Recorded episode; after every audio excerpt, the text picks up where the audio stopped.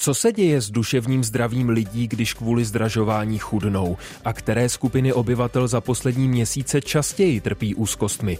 Vědí tito lidé, kdy už by měli vyhledat psychologickou pomoc a je pomoc, která se jim nabízí, včetně té sociální, dostatečná? Co znamená pro společnost, že přibylo lidí, kterým se zhoršilo duševní zdraví? A co to může znamenat pro soužití Čechů s ukrajinskými uprchlíky? Pokusíme se odpovědět. Dobrý poslech přeje Lukáš Matoška. Souvislosti plus.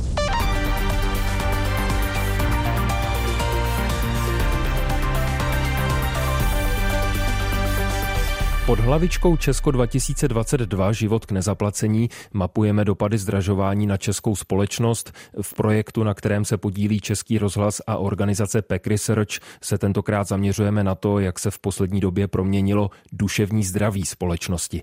A prvním hostem souvislostí Plus je proto socioložka z PEC Research Michaela Kudrnáčová, která nás seznámí s těmi novými zjištěními. Dobrý den. Dobrý den, zdravím posluchače. Jak zhoršování duševního zdraví tedy souvisí se zhoršováním sociální situace lidí? My v našem výzkumném projektu, který nyní nese název Život nezaplacení, dlouhodobě sledujeme reprezentativní vzorek českých dospělých. Tento projekt probíhá už od jara 2020, vlastně započal se začátkem pandemie a dlouhodobě mapujeme řadu ukazatelů v české společnosti a jeden z nich, na který se zaměřujeme, je právě duševní zdraví. A díky tomu, že už dva roky sledujeme skupinu stejných dospělých a ptáme se jich stejným způsobem na jejich duševní pohodu, duševní zdraví, tak sledujeme sledujeme trendy a vidíme, jak se ukazatele duševního zdraví vyvíjí. A právě zhruba od přelomu října a listopadu, kdy započala energetická krize, sledujeme nárůst v řádu několika procentních bodů výskytu uh, určitých jako negativních příznaků zhoršeného duševního zdraví a sledujeme ho právě v určitých jako rizikových skupinách a to nám dává důvod se domnívat, že uh, zjednodušeně zdražování, ale celkově ta současná situace nejistá, inflace, konflikt na Ukrajině uh, se negativně promítá do eh, duševní pohody částí české společnosti. Jak jste sama říkala, tak eh, vy sledujete duševní zdraví obyvatel Česka dlouhodobě, sledovali jste ho už za pandemie. Pokud jde o dopady na duševní zdraví, jaký je rozdíl mezi pandemí a zdražováním? Eh, jsou tam určité společné prvky, ale také rozdíly eh, z hlediska toho výskytu jako síly eh, zastoupení v populaci těch negativních příznaků. Velice výrazná byla první vlna pandemie na jaře už 2020. Tam jsme sledovali dvojnásobné až trojnásobné zvýšení těch příznaků, ale v dnešní době ta hladina negativních příznaků je zvýšená, ale ne v takové míře jako v první hmm. vlně pandemie. Takže srovnáme-li současnou současnou situaci s vlnami pandemie je odpovídá to zhruba stavu v loňském jaře, což už byla nějaká třetí, čtvrtá vlna pandemie, ale je to stále slabší, než jaký zásah znamenala ta první vlna. O jakých duševních problémech tady paní Kudrnáčová vlastně mluvíme? Tak my se zaměřujeme na uh, příznaky uh, středně těžké deprese nebo úzkosti a používáme k tomu vlastně zjednodušenou verzi standardních psychologických instrumentů. To jsou dotazníky, které byly vyvinuty, aby umožnili jakoby predikovat profesionální diagnostiku, samozřejmě s určitou úrovní nepřesnosti. A protože se dotazujeme našich respondentů online, tak máme určitou zkrácenou verzi, kterou jsme ale jakoby, uh, porovnali s s tou rozšířenou verzí a víme, že jakože dosahuje poměrně dobré úrovně spolehlivosti. A úplně konkrétně, na co se ptáme respondentů, jsou to příznaky deprese, úzkosti, takže eh, zhoršená chuť k jídlu nebo naopak pře, přejídání se, hmm. neschopnost jakoby usnout nebo naopak hodně spaní, nedostatek energie, nedostatek jakoby radosti z toho, co děláme, únava, podrážděnost, tendence se rozlobit, zkrátka takové příznaky toho, že se necítíme dobře dobře, že máme pocit, že tu situaci nemáme pod kontrolou, že ji nezvládáme, že jsme v tom stresu, kdy jakoby, ty naše životní strategie a zdroje nestačí tomu nátlaku, který je na nás vyvíjen. A u kterých skupin obyvatel Česka tyto negativní jevy pozorujete nejčastěji?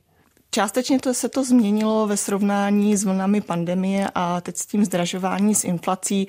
Obecně zvýšený výskyt sledujeme u skupin uh, ekonomicky ne tak dobře zajištěný v nízkopříjmových domácnostech a v domácnosti pod úrovní chudoby. Tam vlastně jak ta uh, pandemie, tak ta současná situace s inflací, zdražováním jakoby znamená větší riziko pro ekonomicky i méně zajištěné, ale například se epidemie a teď uh, ta situace liší v tom, že za epidemie takovým rizikem rizikovým faktorem bylo, že v domácnosti jsou děti a mělo to efekt především na ženy a tam jsme jako sledovali, jak otevírání, zavírání škol, prezenční výuka nebo naopak distanční se promítá do duševního zdraví žen. Ta distanční výuka znamenala jako větší nápor na ženy. Naopak teď eh, posledních jako několik měsíců vidíme jako poměrně silný eh, nárůst těch příznaků mezi samostatně žijícími důchodci, hmm. to jsou především ženy, eh, protože tam zdražování energií a bydlení pro ně znamenalo jakoby nárůst výdajů v rozsahu například jako tisíce korun v těch posledních měsících, ale vzhledem k jejich příjmům je to jako opravdu velká zátěž.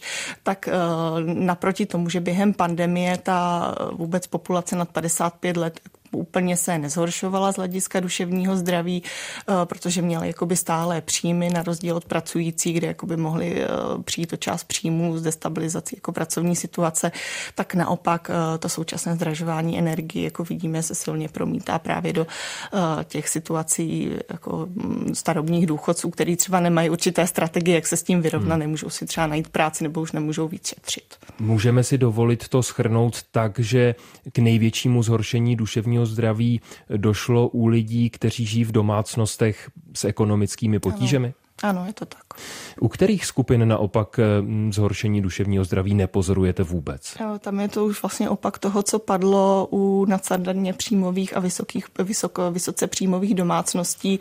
Opravdu to, ta situace v posledních měsících, to kritérium, na kterém se to lámalo, bylo jako příjem domácnosti, ekonomické zajištění domácnosti, eh, jinak jako z hlediska věku, pohlaví, dětí v domácnosti, jako vidíme, že ten trend je poměrně podobný, jako určité jako mírné zhoršení a to, co teď v poslední době jakoby domácnosti brání, jako nějaký ten ekonomický polštář, ekonomická stabilita, eh, silný stabilní příjem. Hmm. Vypozorovali jste taky nějaké rozdíly mezi jednotlivými kraji?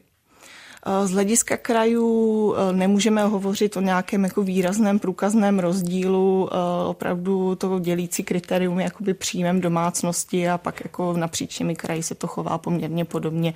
Není tam jako kraj, který by výrazně nějak jako vybočoval z toho celkového trendu. Se zjištěními z projektu Česko 2022 život k nezaplacení nás seznámila socioložka ze společnosti PEC Research Michaela Kudrnáčová. Děkujeme za to.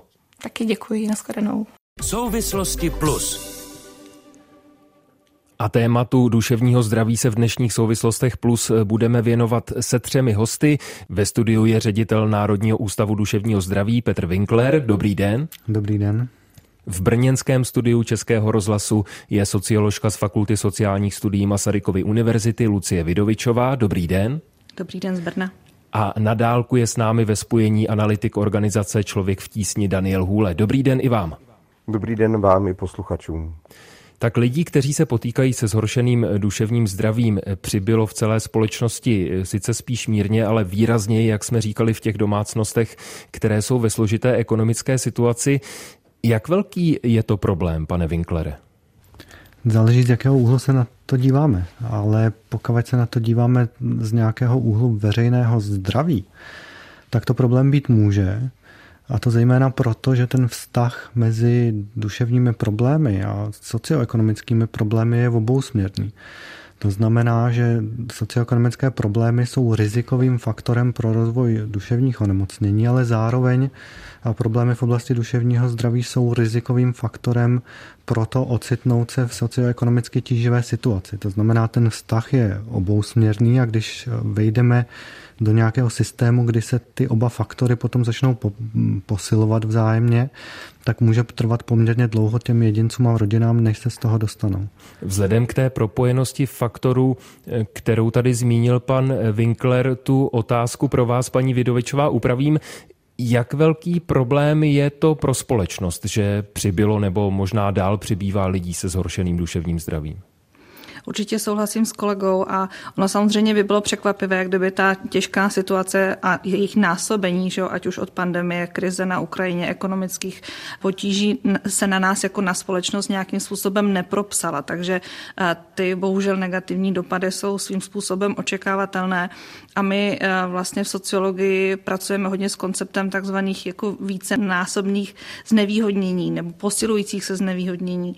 A přesně jak kolega říkal, většinou ten blesk skutečně udeří jako dvakrát, třikrát do stejného místa hmm. a takový ty obvyklí podezřelí, kteří vlastně více trpí těmito změnami a dopady, a tak bývají velmi často ty stejné skupiny. A kromě té propojenosti mezi, eh, mezi zdravím duševním a třeba schopností si přilepšit v té socioekonomické situaci, tak samozřejmě nemůžeme nezmínit to, že to duševní zdraví je propojené se zdravím fyzickým a, a v zásadě všechny tyhle ty složky představují i tady a, vlastně finanční zátěž pro veřejné rozpočty v tom, jak se zhoršuje naše zdraví. Víc a, čerpáme různé zdravotní a jiné podpůrné služby, nebo bychom alespoň měli.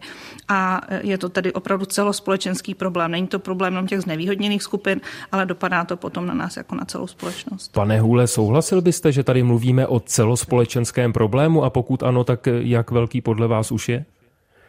Tak celospolečenský problém to je určitě, mně se opravdu hodně líbilo to, co kolega řekl o té obousměrnosti, protože my to dlouhodobě pozorujeme, že eh, ta, to zhoršené eh, psychické zdraví vede k eh, nějakému socioekonomickému propadu, ale zároveň lidé, kteří se dostanou do toho socioekonomického propadu z důvodu jiných příčin, tak to naopak zase jakoby vede k tomu zhoršujícímu se um, psychickému zdraví. Já řeknu jakoby jeden příklad, kdy jsme měli klientku, která vlastně měla vzdělání, měla v té době přiměřený plat, měla víceméně průměrný plat, plat a postihly jí deprese. A ona během jednoho měsíce provolala uh, u svého operátora uh, na, k věštkyni 150 tisíc korun. Hm. To znamená, že během toho jedného, jediného měsíce, kdy ten operátor nebyl opatrný a neměl takzvanou volací jistinu, uh, vlastně umožnil takovou to en, enormní ztrátu a to potom uh, vedlo už k celému, k celému řetězci dalších událostí, protože ona ve výsledku pak přišla o práci, dostala, přišla jakoby na ní exekuce a vlastně se ta její situace rapidně zhoršila ale opravdu ten spouštěcí moment bylo to, že prostě dostala deprese. Jo, takže fakt eh, toho psychického zdraví je velmi uh, problematické to, že vlastně není snadno vidět. Uh, ta příčina není hmatatelná hmm. jednoduše a pro to okolí vlastně je snadno přehlédnutelná. O to hlubší propad potom může následovat. Jak to tedy popsat, když duševní zdraví, jak řekl pan Hule, není hmatatelné a uvedl tady jeden extrémní příklad, co se může stát, když není v pořádku pořádku, jak obecně říct, co se s duševním zdravím lidí děje, když se začínají dostávat do sociálních těžkostí, pane Winklere? Těžko říct, jestli můžeme mluvit takto obecně, protože u každého ta reakce může a bývá velmi individuální. Někteří lidé mohou tíhnout spíše k depresivnějším reakcím, někteří lidé mohou tíhnout k úzkostnějším reakcím a někteří lidé se s tím vyrovnávají bez větších duševních problémů. To znamená, těžko takto generalizovat, ta spojka, ta asociace tam určitě je, ale neplatí na všechny úplně stejně. Jak říkám, když jdou lidé eh, do té depresivnější reakce, tak to poznáme tak, že ztrácí energii, ztrácí chuť k jídlu, jsou podráždění, hůře se jim spí, na sobě, na těle to pozorují právě hmm. hlavně ztrátou energie, ztrátou chutě k jídlu. A když se podíváme na tu úzkostnější reakci, tak tam opravdu pak dochází i k takovým různým fyzickým projevům, jako třesům, k velkému sevření vnitřnímu a k obavám. A může se toto dít eh, lidem už i v situaci, kdy třeba ještě nejsou v sociálních problémech, ještě reálně nechudnou, ale mají z toho už obavy? Můžou ty obavy mít stejný efekt na jejich duševní zdraví? Ano, určitě. A je to něco, co jsme pozorovali kolem minulé finanční krize v celé Evropě, kdy ještě předtím, než plně ta ekonomická krize dopadla na obyvatele a začali ztrácet zaměstnání nebo si museli zkracovat pracovní úvazky a tak dále, tak už se začala zvyšovat sebevražednost v celé Evropě. Hmm. Bývají v takových eh, krizových situacích, pane Hůle, mezi prvními, kdo pozná, že duševní stav lidí není v dobrém stavu, eh, právě sociální pracovníci v terénu? To já nedokážu úplně posoudit, protože v řadě případů člověk tím, že ty sociální pracovníci zase nejsou eh, lékaři, nejsou psychiatři, nejsou na, uh, experti, tak uh, často uh, je poměrně dlouhá cesta k tomu porozumění uh, té příčině, protože uh, k vám přijde člověk, který má například exekuci. Ale pokud vlastně jakoby nejdete hluboko do příčin toho, proč se do té, do té situace dostal, tak často uh, může vlastně, nemusíte vůbec přijít na to, že hmm. uh, příčinou jsou ty psychické problémy, protože některé ty psychické problémy dokáží uh, jejich nositelé nebo jejich oběti vlastně docela dobře uh, zastírat navenek, když jdou na nějakou návštěvu, třeba na konzultaci, tak prostě tam přijde zdánlivě úplně zdravý člověk a prostě jakoby ta cesta k tomu, že tam je nějaký hlubší problém, může být dlouhá až třeba na základě dlouhodobější spolupráce. Takže myslím si, že my to nejsme schopni takto kvantifikovat. My dokážeme pozorovat, jestli se klima ve společnosti zhoršuje, socioekonomická situace lidí se zhoršuje a víc lidí se dostává do propadu, ale ty hlubší příčiny tak to statisticky uchopit my nedokážeme. Zkrátka sociální pracovníci nemývají prostor nebo možnosti zabývat se i duševním zdravím svých klientů? My cíleně se snažíme, například u lidí, kteří usilují o oddlužení a podobně, protože to je proces velmi náročný, pět let člověk musí vydržet velmi tvrdé podmínky, tak tam opravdu jdeme velmi hluboko do toho, proč se ten člověk do toho dostal a většinou už na to přijdeme. Ale při té běžné agentě, kdy pomáháme někomu s exekucí, tak vlastně jako na to není většinou ani prostor. Dalo by se s tím paní Vidovičová něco udělat? Třeba víc navázat eh, sociální pomoc eh, na tu psychologickou? Určitě by se dalo a já jsem všemi deseti pro, eh, ale je to jeden z takových jako obětních beránků mnohem širšího problému toho, že my spoustu věcí řešíme sektorově, rezortně, v určitých krabičkách, a ta, to, to vidění toho člověka jako komplexního systému je vlastně velmi obtížné. Přesně jak kolega popsal, prostě e, v jedné kanceláři řešíme exekuci, v jiné kanceláři řešíme příspěvky na bydlení, v další kanceláři e, řešíme třeba ty duševní problémy a typicky ještě navíc těch kanceláří v uvozovkách samozřejmě, kde se mohou lidé sdílet se svým mentálním zdravím, je strašně málo. Ta, ta struktura těch míst pomoci je velmi řídká, ty služby služby nejsou, eh, řekněme, nízkoprahové v tom, že by bylo úplně jednoduché prostě hmm. zaklepat, vejít do, dovnitř a požádat nějakým způsobem o pomoc. A to, že nejsme vůbec zvyklí a nikdo nás neučí eh, žádat si o pomoc, to je ještě další eh, faktor celého toho problému. Ale vlastně, e, když ty zdroje e, té pomoci bychom třeba našli, dneska už jsou poměrně běžné třeba i online konzultace, tak ty zase mohou být finančně velmi náročné. Takže je to takové jako zase zamotané klub, z kterého je velmi těžko výjít ven a, a taková ta, mně se hrozně líbí politika, e, kterou snad propagují na Novém Zélandu, takzvané jako žádné špatné dveře, kdy právě mm-hmm. skutečně by vás měl ten, ten sociální pracovník nebo komunitní koordinátor péče prostě probrat ten váš systém dohloubky, mít na to dostatek času a najít společně ty, ta, ta řešení jako více zdrojová. Ale já se trošku bojím, že v naší současné situaci je to takový utopistický, jako vzdušný zámek, jak by to mělo fungovat. Pane Winklere, bývá součástí toho problému, o kterém tady eh, mluvíme, že lidé třeba nevědí, že už by si měli o pomoc říct, o psychologickou pomoc? No, no, to je podle mě dokonce jeden z těch hlavních problémů, že gramotnost v oblasti duševního zdraví je ve společnosti velmi nízká. To znamená, že lidé nejenom, že nemají znalosti a schopnosti, jak získat a udržet si dobré duševní zdraví, nemají dobré porozumění duševním onemocněním a jejich léčbě, ale často také mají velmi negativní postoje k lidem s duševním onemocněním a tím pádem k duševnímu zdraví jako takovému a nevědí, jak efektivně vyhledat odbornou pomoc. To znamená, často lidé nejsou schopni vůbec rozeznat to, že symptomy, které prožívají, jsou symptomy například deprese a že to není plně hodnotný eh, život. Mně tady přijde často, že jsme jako společnost eh, podobně tam, kde jsme byli někdy okolo roku 1850 eh, v problematice novorozenecké úmrtnosti, kdy prostě se pokládalo tak nějak za normální, že velká část těch dětí do jednoho roku života umře. A já si myslím, že tady v tom jsme na tom tak trošku podobně v oblasti duševního zdraví, že velká část lidí si myslí, že prostě prožít život v depresi, tak tom to má být. Takový je ten život. A když už jsou ti lidé schopní rozeznat, že prochází něčím, co by mohlo být duševní onemocnění, tak často se bojí tu odbornou pomoc vyhledat, protože co by tomu řekl soused a co by tomu řekla babička a lidé ve mém hmm. okolí. Čili je to spojené s nějakým studem? Je to spojené s nějakou stigmatizací, jak tomu my říkáme. A když už překonají i tu, tak často nevědí, kde a jak tu odbornou pomoc najít. V souvislostech plus diskutují ředitel Národního ústavu duševního zdraví Petr Winkler, socioložka z Fakulty sociálních studií Masarykovy univerzity Lucie Vidovičová a analytik organizace Člověk v tísni Daniel Hůle. Posloucháte diskuzní pořad Souvislosti plus. Premiéra ve středu po 20. hodině večer na Plusu.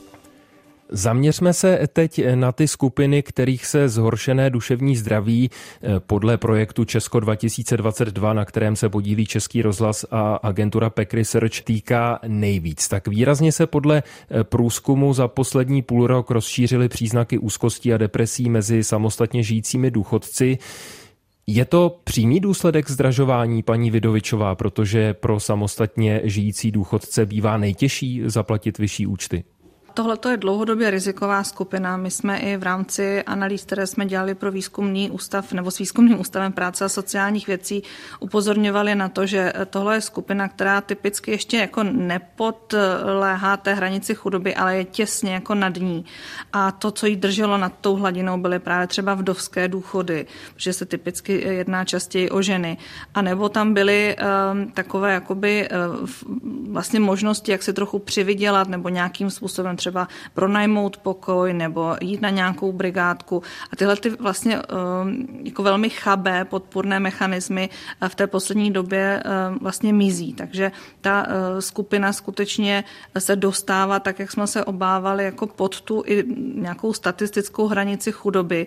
A právě eh, u těch seniorů to specifické tím, že skutečně tam ty potřeby jsou jako pořád stejné v tom nějakém obecném slova smyslu, ale možnosti, jak je naplnit, jsou velice omezené, protože byť eh, se nám zlepšuje fyzické zdraví, jakoby generačně máme ty eh, možnosti nějaké medicínské intervence, ale třeba právě jenom ta síla vyhledat tu pomoc, nebo ta, jak bylo řečeno, ta gramotnost, ta schopnost třeba vyhledávání hmm. na internetu, ale už i jenom jako to víc domů třeba přes nějaké schody, které najednou mohou být obrovskou bariérou, eh, je prostě velmi složité. Takže tahle ta skupina je ještě vlastně postižená tím, že je trošku neviditelná.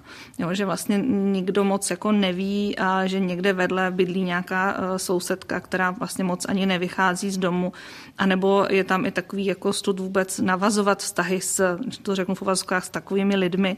A, takže oni často propadají i tím systémem a o to, eh, a oni to samozřejmě vnímají, takže eh, naprosto vidím, že to, ten skokový nárůst právě v této skupině je bohužel očekávatelný. Je-li to tak, že samostatně žijící důchodci bývají neviditelní, že i propadají systémem, takže jim vlastně není pomoženo. Co se s tím dá dělat, pane Hůle? Když to zkusím vzít eh, i k těm výsledkům, které eh, agentura Peck Research představila, tak eh, ta jakoby ohroženou skupinou jsou třeba ty rodiny s dětmi, ale nejenom v důsledku pandemie, ale když máte třeba málo peněz, máte děti, ty děti mají vrstevníky, chodí do školy a vy víte, že nedokážete těm svým dětem dopřát to, co vlastně mají jiné děti. To vede opravdu jakoby k hrozné úzkosti. Ona často um, ze strany některých věřitelů nebo vymahačů dluhu je uh, život dlužníků představován jako jedno taková um, uh, horská dráha, dobrodružství a podobně. Ale v řadě případů to je opravdu jakoby z neštěstí do neštěstí. Hmm. Lidé pak dělají neefektivní kroky, špatná rozhodnutí, která tu situaci ještě zhoršují zhoršují, ale často vlastně cílem toho je uh, zmírnit vlastně neštěstí například těch svých dětí a uh, obdobně to je u těch seniorů, kteří opravdu dneska tou energetickou krizí jsou zasaženi velmi razantním způsobem a oni opravdu se potýkají s, se zoufalou představou, že vlastně nevědí, co budou dělat příští měsíc, protože třeba jejich důchod je nižší, než kolik mají platit zálohy za energie. To znamená, že ze skromného života se museli ještě více uskromnit. Takže opravdu jakoby ta tíha toho života v té chudobě je velmi skličující a eh, rozvoj nějaké, nějakých psychických problémů potom je vlastně velmi na snadě. Vy jste narazil na další skupiny, které výrazně figurují v tom ehm, průzkumu společném projektu Českého rozhlasu a agentury eh, PEC Research a eh, sice na skupiny mladých dospělých od 18 do 34 let a taky na skupinu matek s dětmi v domácnosti právě tedy tyto dvě skupiny taky častěji trpějí úzkostmi a depresemi za poslední měsíce. A zmínil jste taky to, že některé z těchto skupin volí tu strategii, aby se nemuseli vzdávat určitého životního standardu, že se i zadlužují, aby se nemuseli vzdávat toho, co jim zajišťovalo určité pohodlí, určitou duševní pohodu. Je to běžná strategie, pane Winklere? Nedovedu na to odpovědět, protože na to nemám data a neznám na to žádné podobné studie. Nicméně jedna strategie, kterou lidé volí často, která nebyla tady zmíněna zřejmě proto, že nebyla součástí té výzkumné baterie, kterou Peck Research použil, tak je samomedikace ať alkoholem nebo jinými návykovými látkami kdy může právě z té úzkosti, z deprese docházet k tomu, že ti lidé, protože, jak jsme o tom mluvili, tak nevědí, čem prochází a nevědí, že to je něco, kde můžou hledat a dostat efektivní odbornou pomoc, tak volí různé únikové mechanismy, kdy často je to právě alkohol nebo jiné psychotropní omamné látky. A nedivil bych se, kdyby volili tu unikovou strategii, která bude znamenat větší výdaje, větší utrácení i za cenu hmm. většího zadlužování. Ale jak říkám, jsem, nemám k tomu data. Já jsem to myslel tak, že se zadluží z toho důvodu, aby zkrátka nemuseli kvůli zdražování, kvůli tomu, že se propadají do chudoby, šetřit na tom, na co byli zvyklí. To je možné, ale nemyslím si, že tady bude silná souvislost s duševním zdravím. Hmm. To bude zřejmě nějaká životní strategie, kterou ti lidé mají bez ohledu na to, jak jsou na tom s duševním zdravím. Přitom při všem, pane Winklere, co už jsme tady řekli, jak velká část lidí, kterým se za poslední půl rok podle toho průzkumu zhoršilo duševní zdraví, odhadujete, že už může potřebovat určitou psychologickou pomoc? Opět je to velmi těžko říct takto od stolu. Neboť tam hraje roli několik významných faktorů. Za prvé to, jak dlouho ty problémy budou u těch lidí přetrvávat. Hmm. To je velmi významné a tam by měli ti lidé být schopni to u sebe nějakým způsobem pozorovat a vyhodnocovat. A když ty problémy trvají více než několik týdnů, tak určitě tu odbornou pomoc vyhledat. A dalším tím faktorem je povaha samotných těch nástrojů, které jsou v těch výzkumech použity, protože to jsou screeningové nástroje. To nejsou nástroje, které by byly psychodiagnostické.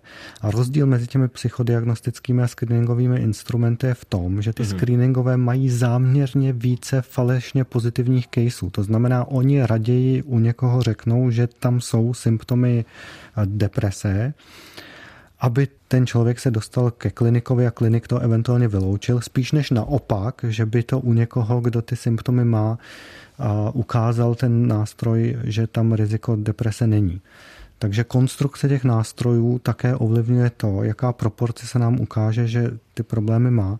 A proto říct takto nějaké číslo od stolu, kolik lidí by potřebovalo odbornou pomoc, notabene jakou, jestli hmm. by stačila neformální pomoc, jestli by stačily nějaké krátké nízkointenzivní intervence, které by mohly eventuálně dostat i u praktického lékaře, nebo jestli je potřeba odbornější, psychoterapeutičtější pomoc, nebo jestli už je na řadě psychiatr, tak to z těch dat opravdu si myslím nevyčteme. Řekněme, že hodně lidí by potřebovalo eh, psychoterapeutickou pomoc. Bylo by vůbec takových terapeutů dost, když vezmeme v potaz i to, že jsou tady uprchlíci z Ukrajiny, kteří kvůli svým válečným zkušenostem tuto pomoc potřebují třeba ještě víc? Tak určitě bych to nedával do souvislosti s přítomností uprchlíků z Ukrajiny, protože ty často nemluví samozřejmě česky a proto ta psychoterapie, která by jim tady byla dostupná a těch psychoterapeutů, kteří umí ukrajinsky nebo rusky natolik, že by jim byli schopni poskytnout kvalitní psychoterapii, je malá, takže tam toto roli hrát nebude. Co tam bude hrát roli je to, že psychoterapie hrazená ze systému veřejného zdravotního pojištění je dostupná poměrně velmi málo a proto většina psychoterapeutů, kvalitních psychoterapeutů je nucená pracovat eh, na eh, sebe sama a na základě peněz, který platí ten klient ze své kapsy, nikoli ze systému veřejného zdravotního pojištění. V souvislostech plus diskutují ředitel Národního ústavu duševního zdraví Petr Winkler, analytik organizace Člověk v tísni Daniel Hůle a socioložka z Fakulty sociálních studií Masarykovy univerzity Lucie Vidovičová. Už opakovaně v naší dnešní debatě padlo, jak spolu souvisejí sociální problémy a e, zhoršené duševní zdraví. Je obojí paní Vidovičová do té míry propojené, že by dobře cílená sociální pomoc ze strany státu vedla v zásadě poměrně rychle ke zlepšení duševního zdraví části české společnosti? Já bych doufala, že ano, ale samozřejmě, jestli eh, a ministerstvo práce a sociálních věcí eh, nabízí teďka řadu i nových, eh, nebo aspoň se snaží nabídnout řadu nových nástrojů, jak vlastně ty dopady ekonomické krize, která se na nás valí teď právě třeba ve formě zdražování energií, jak to vlastně pomoci ustát.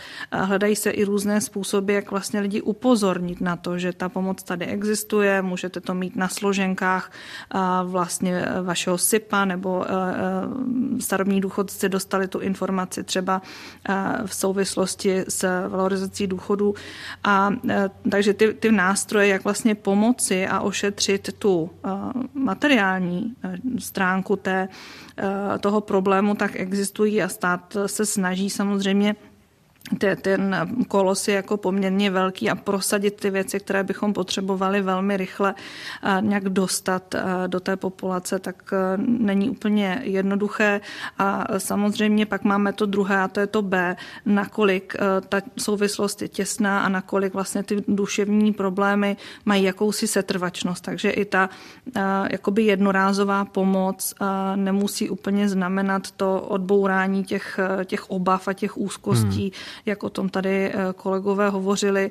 A myslím si, že právě třeba v případě těch eh, seniorů, kteří se teďka eh, zdají být jakoby nejvíce postiženou skupinou v, té, v tom tématu, o kterém se bavíme, tak skutečně i ta diagnostika je potom ještě složitější v tom, a zrovna kolegyně z lékařské fakulty hovořili o tom, že když se snaží taky těmi screeningovými metodami diagnostikovat třeba nějaké kognitivní deficity, takové lidově řečeno demence, tak existují, že eh, vlastně minimálně čtvrtina těch eh, diagnóz také vlastně je falešně pozitivní v tom, že jsou to skryté deprese. Mm-hmm. Takže u těch seniorů, kde eh, ty problémy jsou zase jakoby vícenásobné, komplexnější i v tom zdravotním smyslu, tak i ty účinky potom té finanční podpor, pomoci a podpory nemusí být tak silné a skutečně by tam měla přijít i ta komplexní pomoc, ať už ze strany nějakých sociálních pracovníků, pracovníků, komunitních pracovníků, eh, ale i nás jako společnosti takové prostě eh, vrátíme se zase k té sousedské výpomoci, tak jak jsme ji eh, zažili a právě třeba v té covidové době, kdy jsme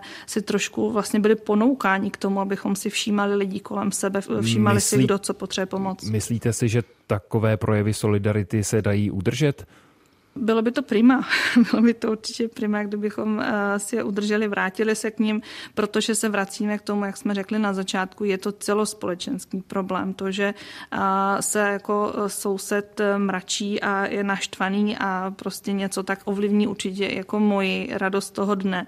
Takže bych se to snažila v vozovkách prodávat a marketingovat tak, že skutečně hmm. jako žijeme na jedné planetě, která je s velkou pravděpodobností kulatá a prostě jsme v propojení a ta vzájemná pomoc je určitě důležitým zdrojem do budoucna pro všechny. Vraťme se ale k té pomoci, kterou může poskytovat stát. Máme tady Eh, kritika toho, jak si vláda počíná, protože vy, pane Hůle, eh, kritizujete ten vládou chystaný mimořádný pětitisícový eh, příspěvek rodinám s dětmi. Mm, tvrdíte tedy, jak jsem zaznamenal, že ten příspěvek je špatně zacílený.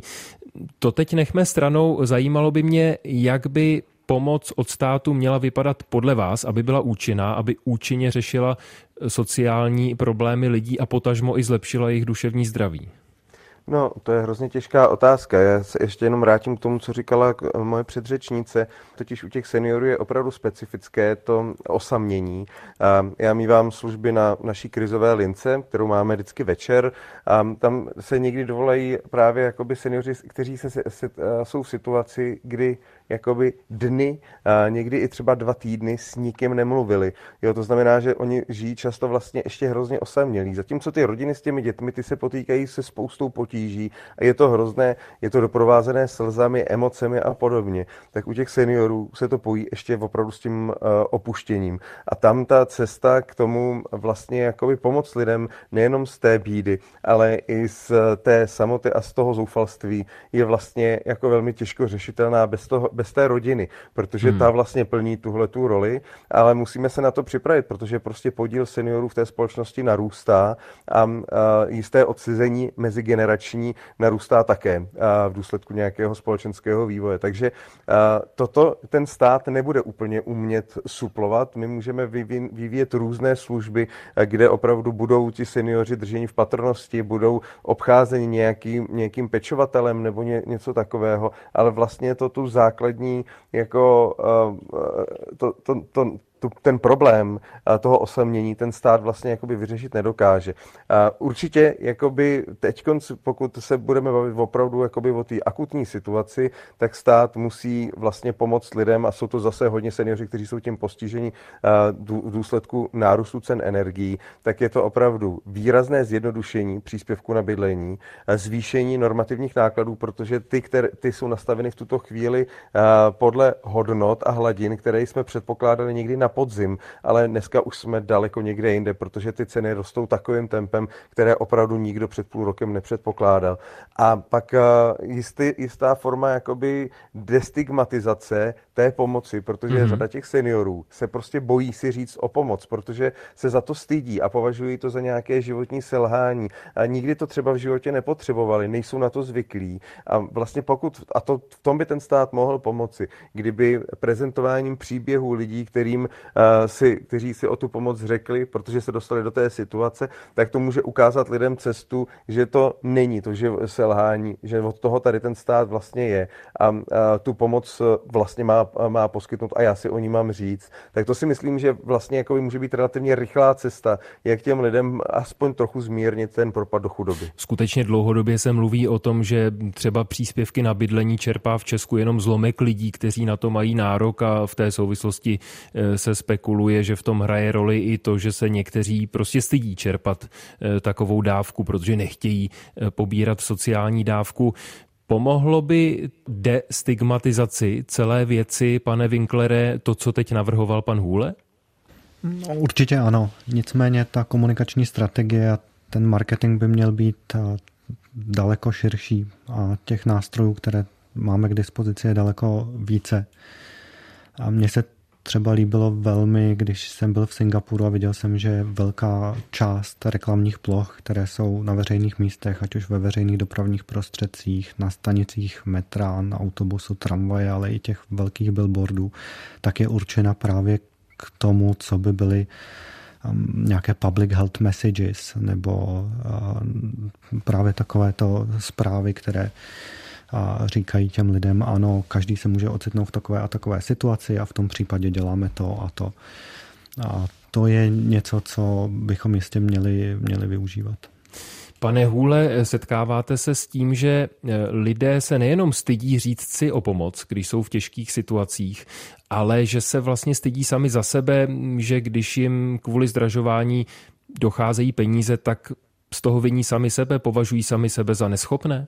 To je samozřejmě časté. Já zase řeknu jako konkrétní příběh, který mě opravdu oslovil, ale je to běžná situace že jsme měli nějakou seniorku, které bylo 76 let a ona měla dluhy, které do konce jejího života byly zjevně nesplatitelné. Ono to taky, toto je téma, který je fakt těžký těm lidem říkat vlastně, eh, že stejně nemají šanci to do konce života splatit. A přesto ta seniorka se jako hrozně nechtěla zemřít s dluhem, protože to považovala za nějakou ostudu. Ale vlastně paradoxně byla, jakoby eh, dávala přednost tomu, aby jí pomohl syn s příslibem nějakým, aby mohla vstoupit do oddlužení, který by vlastně uh, to břímě trochu přenesl na toho syna, ale s cílem, aby ona pak skončila bez dluhu. Ale nemělo to žádný uh, faktický dopad. To byl opravdu jenom symbol, uh, prostě hmm. strach, že, že umřu a jako do té rakve mě uloží zadluženého s exekucemi. Takže tam kolem vlastně tohoto problému se pojí celá řada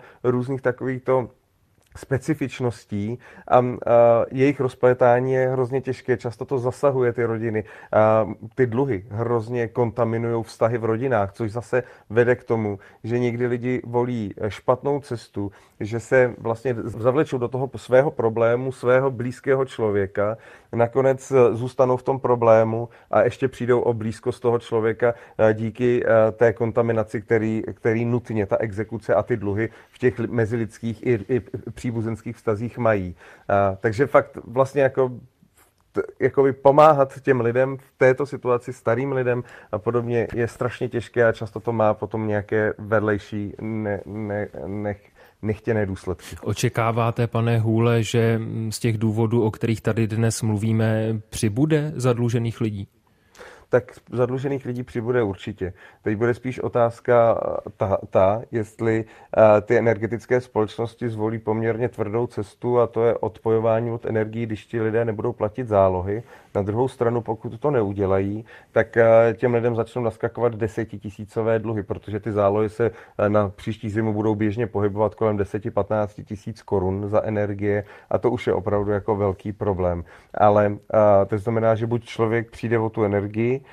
to samozřejmě, to samo o sobě bude mít ohromný dopad.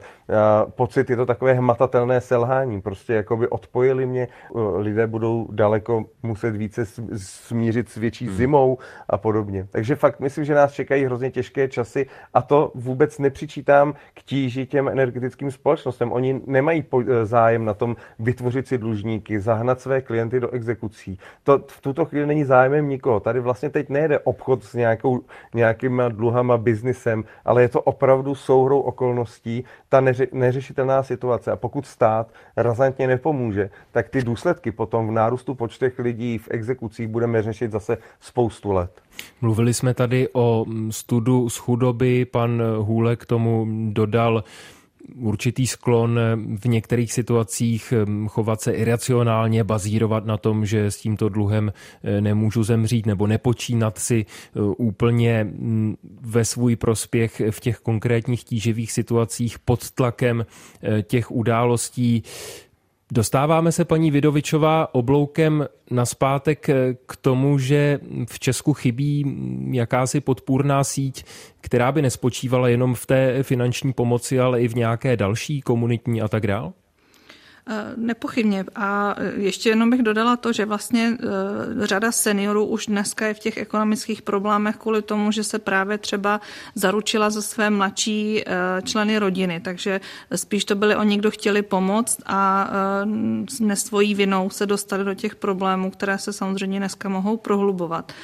A e, my to vidíme právě i v té zmíněné osamělosti, e, což se také považuje za vlastně za epidemii e, současného století a velmi podobně jsou právě na tom ty seniorské skupiny a ty mladí dospělí, o kterých jsme taky už dneska mluvili, kdy oni tu osamělost prožívají velmi podobně a s velkou intenzitou. A z těch výzkumů, které máme k dispozici, vyplývá, že to je skutečně něco, co začíná, nebo co má i celoživotní trvání a může to začínat velmi jako v raných fázích života. A vidíme tam nezřídka jakoby možná z toho odstupu jako hloupé konflikty, které zůstaly nějakým způsobem nevyřešené.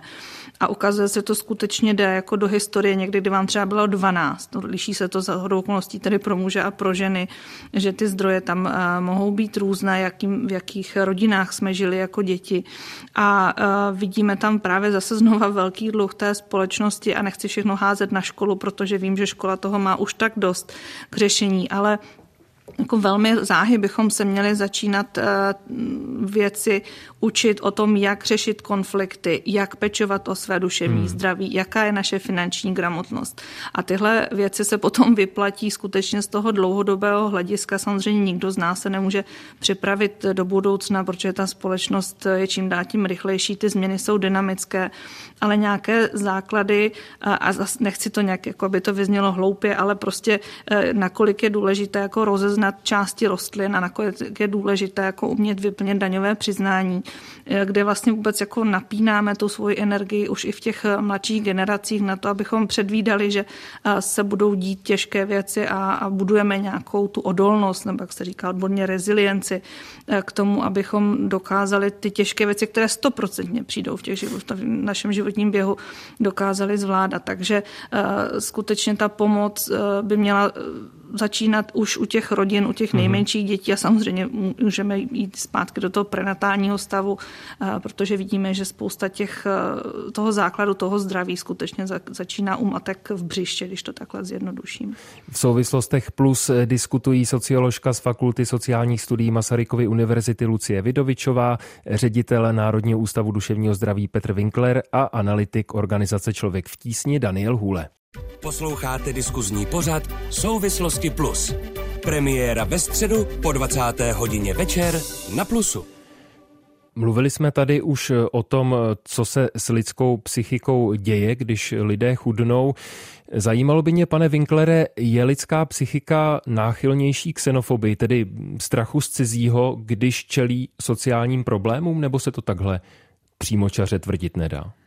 Tak určitě sociální problémy vyvolávají nějaké napětí ve společnosti. To napětí se projevuje i na tom, v jakém duševním rozpoložení se lidé nacházejí a u těch lidí, kteří jsou zasaženi nějakým způsobem nepříjemně, ekonomicky nebo jinak, tak určitě může docházet a dochází k nárůstu frustrace, která se potom může ventilovat naprosto různými způsoby přes zvýšenou konzumaci návykových látek až po nějaké projevy xenofobie, agrese a jiné.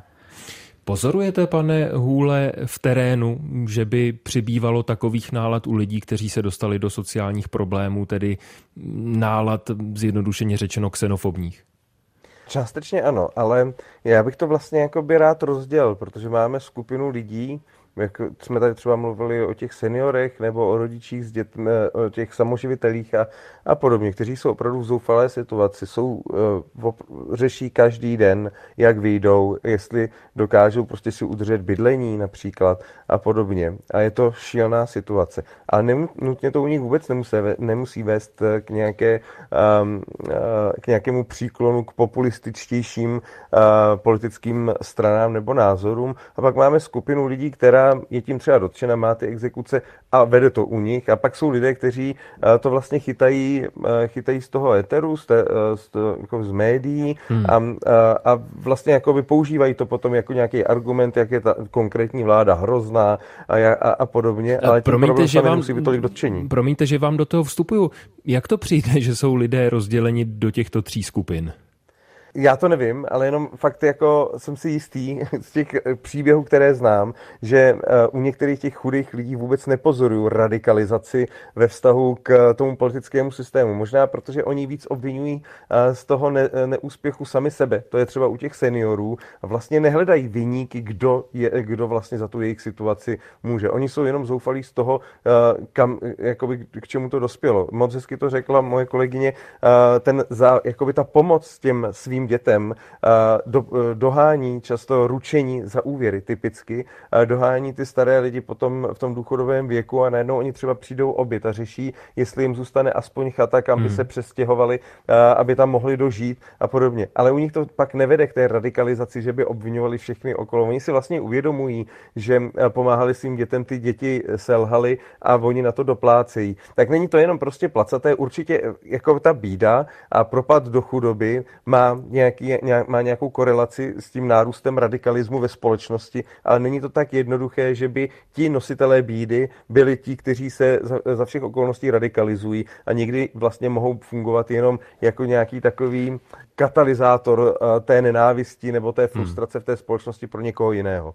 Já jsem tady měl na mysli samozřejmě mm, soužití Čechů s ukrajinskými uprchlíky. Eh, průzkumy sice dál poukazují na to, že česká společnost je většinově solidární, ale zajímá mě vlastně, jestli ta zhoršená sociální situace, pokud bude trvat dlouho a bude dál zhoršovat duševní zdraví části obyvatel, může nakonec eh, vést i k tomu, že část lidí se začne dívat s nedůvěrou nebo s obavami na ukrajinské uprchlíky, paní Vidovičová.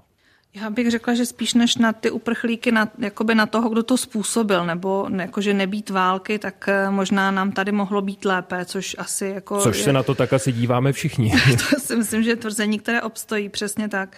Ale společnost samozřejmě minimálně v těch segmentech eh, funguje to, že jako mm, využívá takové ty jako bubáky, nebo v anglicky folk devils, prostě ti, kteří jako za to můžou a na které se můžeme vybít hmm. trošku tu frustraci.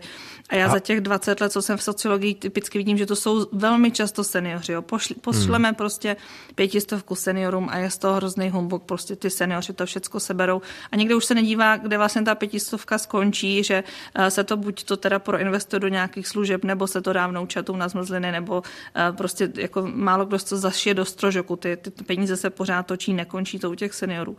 A zrovna tak eh, to bývají, bývají ti lidé, kteří jsou jakoby jiní než my. A to jiní může znamenat de facto to cokoliv. Tam si, tam si můžeme najít eh, ty zdroje, proč někoho nebudeme mít rádi úplně v čemkoliv. A Ale, nebojíte ano. se, paní Vidovičová, toho, že se předmětem mm, takové iracionální nenávisti můžou v určité situaci kvůli chudnutí české společnosti stát právě uprchlíci?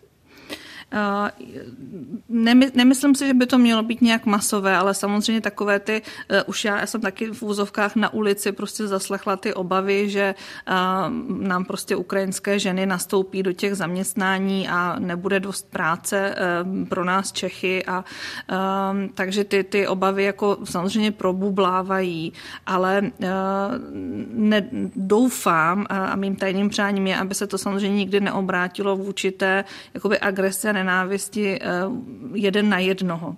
Jo, eh, to i pozorujeme eh, v různých souvislostech, že někdy je to taková ta špatná nálada, která se ale nemusí projevovat tím, že bychom si navzájem nějak více ubližovali ale samozřejmě ta, ty hranice eh, mohou být velmi tenké, takže určitě ta práce s tím eh, uvědomovat si, že pořád ještě žijeme v bohaté společnosti, byť samozřejmě ty podíly třeba 18% samostatně žijících seniorů a seniorek, které, kteří prožívají jako těžké úzkosti a deprese, tak eh, je prostě ohromné číslo, ale pak je tady těch 80%, kteří zatím pořád mají strategie, jak to zvládat. Takže eh, jako posilovat tu odolnou schopnost té, té populace by mohlo přinést i eh, te, ty dobré vyhlídky v tom, že budeme schopní mít ještě tu náruč jako otevřenou a ten, ten stůl prostřený i pro lidi, kteří jsou na tom mnohem hůře než my. Našimi hosty byly socioložka z Fakulty sociálních studií Masarykovy univerzity Lucie Vidovičová. Děkujeme. Naslyšenou. Ředitel Národního ústavu duševního zdraví Petr Winkler. Děkujeme. Děkuji za pozvání, nashledanou. A analytik organizace Člověk v tísni Daniel Hůle. Díky i vám. Děkuji za pozvání a naslyšenou. Připomenu, že data z projektu Česko 2022 Život k nezaplacení, o kterých jsme tady mluvili, jsou přístupná na stránkách iRozhlas.cz. Editorkou dnešních souvislostí plus byla Karolína Kašparová a od mikrofonu se loučí Lukáš Matoška.